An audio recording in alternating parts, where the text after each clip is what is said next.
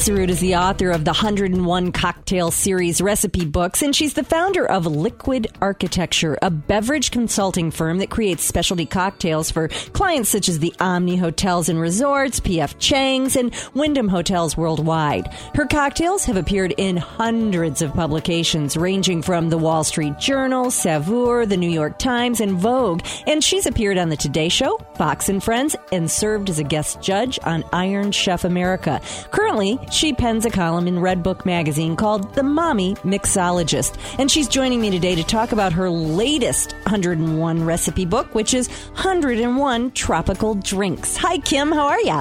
I'm doing great. How are you? Good. Well, I guess you're kind of just a bit busy. yeah, just a little bit. I'd say maybe you need a drink. no, that's that's awesome. Well, congratulations on the the continuing success with all of these books. Well, you know, tropical drinks. I think a lot of us think pina colada, but it's oh so much more than that, isn't it? You know, yeah, and I think I think over the past. Uh, you know, in the 80s and 90s, I think, you know, tropical drinks have kind of gotten a bad rap and that a lot of people associate them with being sort of this overly sweet drink. And I think what we're trying to do, at least in our industry, is trying to kind of bring back some of those authentic tiki drinks, which are, you know, may have homemade syrups and fresh juices. Um, so, you know, we're definitely incorporating a lot of exotic and, and freshness to it and kind of highlighting some of the old tiki drinks back in the 30s and 40s. Um, so the book is a little bit of both. You know, if you're a tiki connoisseur and want to experience some of the classic tiki cocktails or you want something kind of new or even simple to sit poolside, there's definitely something for, for everybody in the book. Well, you know, you think of some of the drinks like a Mai Tai or a Dark and Stormy. Those oh, are yeah. just fantastic cocktails. And of course, we say that everybody thinks of a pina colada as, as a tropical drink, but they're good. I mean, a well-made really pina good. colada is a great drink. Yeah, they are really good. And you know, I love doing um for example, pina colada like with coconut water and coconut milk versus um you know there there's some coconut creams on the market which are really good. There's actually one um you know there's a popular one Coco Lopez which Yeah. you can get everywhere, but there's one um by Amaretti which is amazing. It's like this really fresh coconut flavor. But um but I like, you know, again kind of freshening freshening it up with some coconut water and coconut milk and you know, doing something, you know, kind of just light on the rocks. Well, you know, you Uh, say freshening it up, but it's obviously lightening it up a lot too. And in fact, I've turned to that page in the book, the regular pina colada. I don't know if you're giving calories on it. Maybe you're not, but it's way lower with your addition of the coconut water. Oh, it's way lower. You know, coconut water in general is a great ingredient to use to stretch out drinks. Mm-hmm. So if you're looking to kind of lighten something up, or if you're looking to, and I say stretch it out just because you're you're adding a little more liquid to it. Mm-hmm. Um, it's yeah, it's a definitely a great way to have a lower calorie drink and still have a little bit of flavor and. Um, yeah, it's a really great tool. Well, the good news is Kim. Kim has shared the coconut water colada recipe, and we're going to put that on amystable.com. Well, so just let's walk through. You know, we're we're having a party, and we want to have some great drinks for our friends. You offered us some really good tips on on creating a fantastic drink, and it starts with measuring. And it's funny because you know, in cooking classes, I'll often say to people, "Come on now, you don't have to measure everything." But in the case of a cocktail, you're really saying, "Do it," aren't you? You know, it, it, it's it, mixology and, and cocktail making. It's a little like cooking and baking. I mean, it is like you know, when baking, you have to measure it. If you don't measure out the ingredients and it's not the right temperature and it's not the right humidity, you know, your bread doesn't rise. It doesn't Right. work. Um, but in cooking is a little more lenient. And that, yeah, you can kind of take some some liberties with with ingredients, but it's a little bit of both. You know, with with cocktails you do have to kind of strike that perfect balance between like any acidity you use, like lemon and lime juice. If you don't balance that out accurately with the sweet, like a simple syrup or, or, or honey water, whatever kind of sweetening agent you want to use, it's going to be off balance. So there's certain things that you really do need to measure. Um, you know, with the booze, you can actually take a little some liberties if you want something kind of light or strong. But when it comes to like the you know the acid, the acidity, and the sweet. Those things you definitely need to measure. Yeah, and I think that's important. And if you love a particular drink and you want to taste that same wonderful flavor again, you're going to only get there by measuring it back to you know the drink that you were after.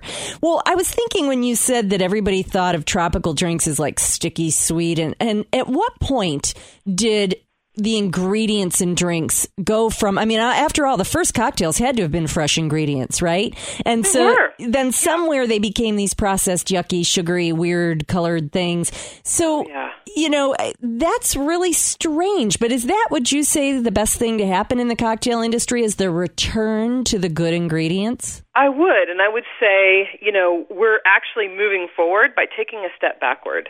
Because if you look like even in the, the late 1800s, what we call the golden age of the cocktail, I mean, they were all using fresh ingredients. I mean, there were actually celebrity bartenders back then. I mean, it was, it was pretty crazy. And then prohibition happened in 19, uh, 1919 and 1933, and it only took like 13 years to completely destroy this industry that had thrived and we never fully recovered. And it wasn't it was like back in the 50s when we started implementing a lot of time saving measures. So you know women are joining the workforce. We put a man on the moon and you know uh home cooked dinners were replaced by tv dinners Right. tang was replacing fresh orange juice. And the bar kind of followed in suit with that. So instead of fresh lime juice and lemon juice. Oh, we've got this powdered sour mix, and then came the sour mix on the gun. Um, and now we're actually seeing, you know, just since you know the turn of the century, we're seeing uh, a movement back towards you know what what used to be here. Right. you know so so a lot of bartenders are pursuing their you know craft uh as a career you know as a as a vocation versus an occupation Well, you Um, know, just like food, alcohol is one of the pure pleasures when properly enjoyed. You know what I mean? You want a moderation in everything after all, but a great drink is a wonderful thing. And so having, you know, real specialists at it again is just like being inspired by great chefs. Oh yeah, I mean there's so much that goes into a lot of detail, you know, from the kind of ice you're using because the ice affects the dilution in a drink. Um, so there's so many details that if you, you know, you can kind of go as detailed as you want to or focus Right. on it. But Right. you know, I think right now we have such a world of global ingredients at our fingertips. Yeah, we're very really lucky. to create something great. Well, you know, you mentioned ice, and of course, at home, it's hard to get too geeky about the ice, but you do say go easy on it when you're using a blender. Tell us a little bit about that. You know, all you really need, you know, is I would say a few cubes of ice if you're if you're using a blender. I, you know, there's definitely something that you can play around with the the texture in a blended drink. Per- personally, I like kind of a, a blended drink that I can that is still sippable that has a little bit of an ice crunch mm-hmm. to it. And that gets, you know, that's if you blend it on high, and you're only putting about like four cubes in there, about half a cup. Um, but if you want something that's really thick, um, then you can add more ice. But one thing to note is that you need to add more sugar. Sugar actually will carry all the flavors through the ice. So if you want something really thick, let's just take like a you know a pina colada or margarita recipe, um, and you want it to be really thick. You want to definitely have some more sugar on hand to bring those flavors through. Oh, interesting. Well, I know we talk so much about simple syrup, and I feel like everybody knows how to make that now and some flavored syrups, but you're suggesting maybe some different sweeteners. Yeah, I have. I think I have quite a few recipes in there. I mean, you can do. Um, I mean, you can make syrups from essentially any kind of fruit. I mean, let's say, for example, you want to make a strawberry syrup, and these will keep in the fridge forever, by the way. And you do need to have a juice extractor. So, you know, there's a juice extractor versus like a hand squeeze or citrus juice. Or juice extractor allows you to make, you know, carrot juice or ginger juice um, or strawberry juice. But I, you know, make strawberry juice or any kind of berry juice, and I mix that with one part the juice and one part water. Mm-hmm. Um, and just heat it over low heat until the sugar dissolves. Take it off, let it cool, and I can use that as a substitute in any recipe that calls for simple syrup. So, what about honey water? Is that basically a simple syrup but with honey and water? Yep, it's one part honey and one part water. You do need to use hot water for it to to get to dissolve, but I love using honey water into um, in a recipe, especially like the orange blossom. Mm. Uh, I think it's such a beautiful drink. Oh, that would be just sublime. And then I'm curious a little bit about coconut sugar. What what is that? That's um palm sugar. Oh, okay, Uh, okay. If, you see it, they, you can get it at Trader Joe's or Whole Foods. But um, the coconut palm sugar is like a it's a it's a brown sugar, and they actually do make it from so it has a low glycemic index. But um, it's a it's a great substitute, you know, with with syrups and cocktails. I see, you know, you can use a lot of like brown sugar syrups and demerara syrups, and coconut palm sugar is another great substitute for that. Oh my gosh, there's so many things to explore in this book. It's called 101 Tropical Drinks. And I mean, there are so many great ideas. Uh, Great for entertaining, great for just your approach to, to cocktails in general. Well, we're, we're running out of time, but you know, I wanted to have you just leave us one more time talking a little bit about water and ice and their importance in a cocktail. very important in a cocktail. You know, water is um you kind of need it to be able to taste more of the ingredients. I mean, a good example would be, you know, if you're at an art museum and you have this huge mural painting and you are up against the wall with your nose touching the wall, you can't really see the painting. It's too much. You need to kind of step back and then you can actually see the whole thing. And it's kind of like your palate needs water to be able to taste everything. So it's a really critical factor. Um, but you don't want to add too much ice and, and overshake it because then you'll you'll lose some of those ingredients. But shaking with ice and getting kind of a getting some dilution in there is definitely pretty critical. So I know the book isn't about martinis, but when it came to a martini, you'd always be shaken, not stirred. you know, I no shaking and stirred will actually uh, get the same effect depending Oh. on how long you shake it. But uh, stirring it gives it a, a much.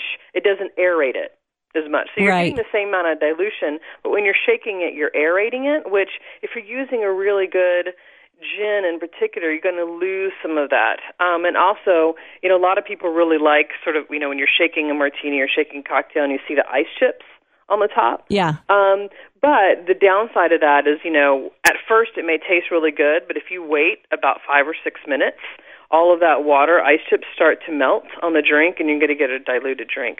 Oh my gosh, the things I learned speaking to you. This is amazing stuff. Well, you got to check out the book or any of the 101 drink books, but this is 101 tropical drinks, and I'm going to put Kim's uh, coconut water colada on amy'stable.com. But Kim Haasarud, thank you so much for joining us today. Great. Yeah, thanks for having me on. You're listening to Amy's Table. It's Amy's Table A Girl's Guide to Living. with Amy Tobin on Q102.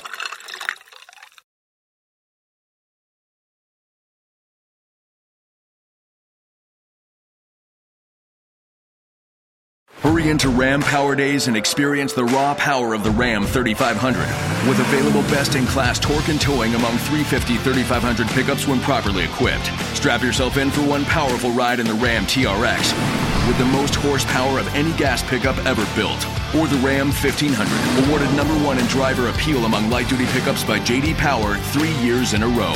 Hurry into Ram Power Days going on now. For JD Power 2022 U.S. award information, visit jdpower.com/awards.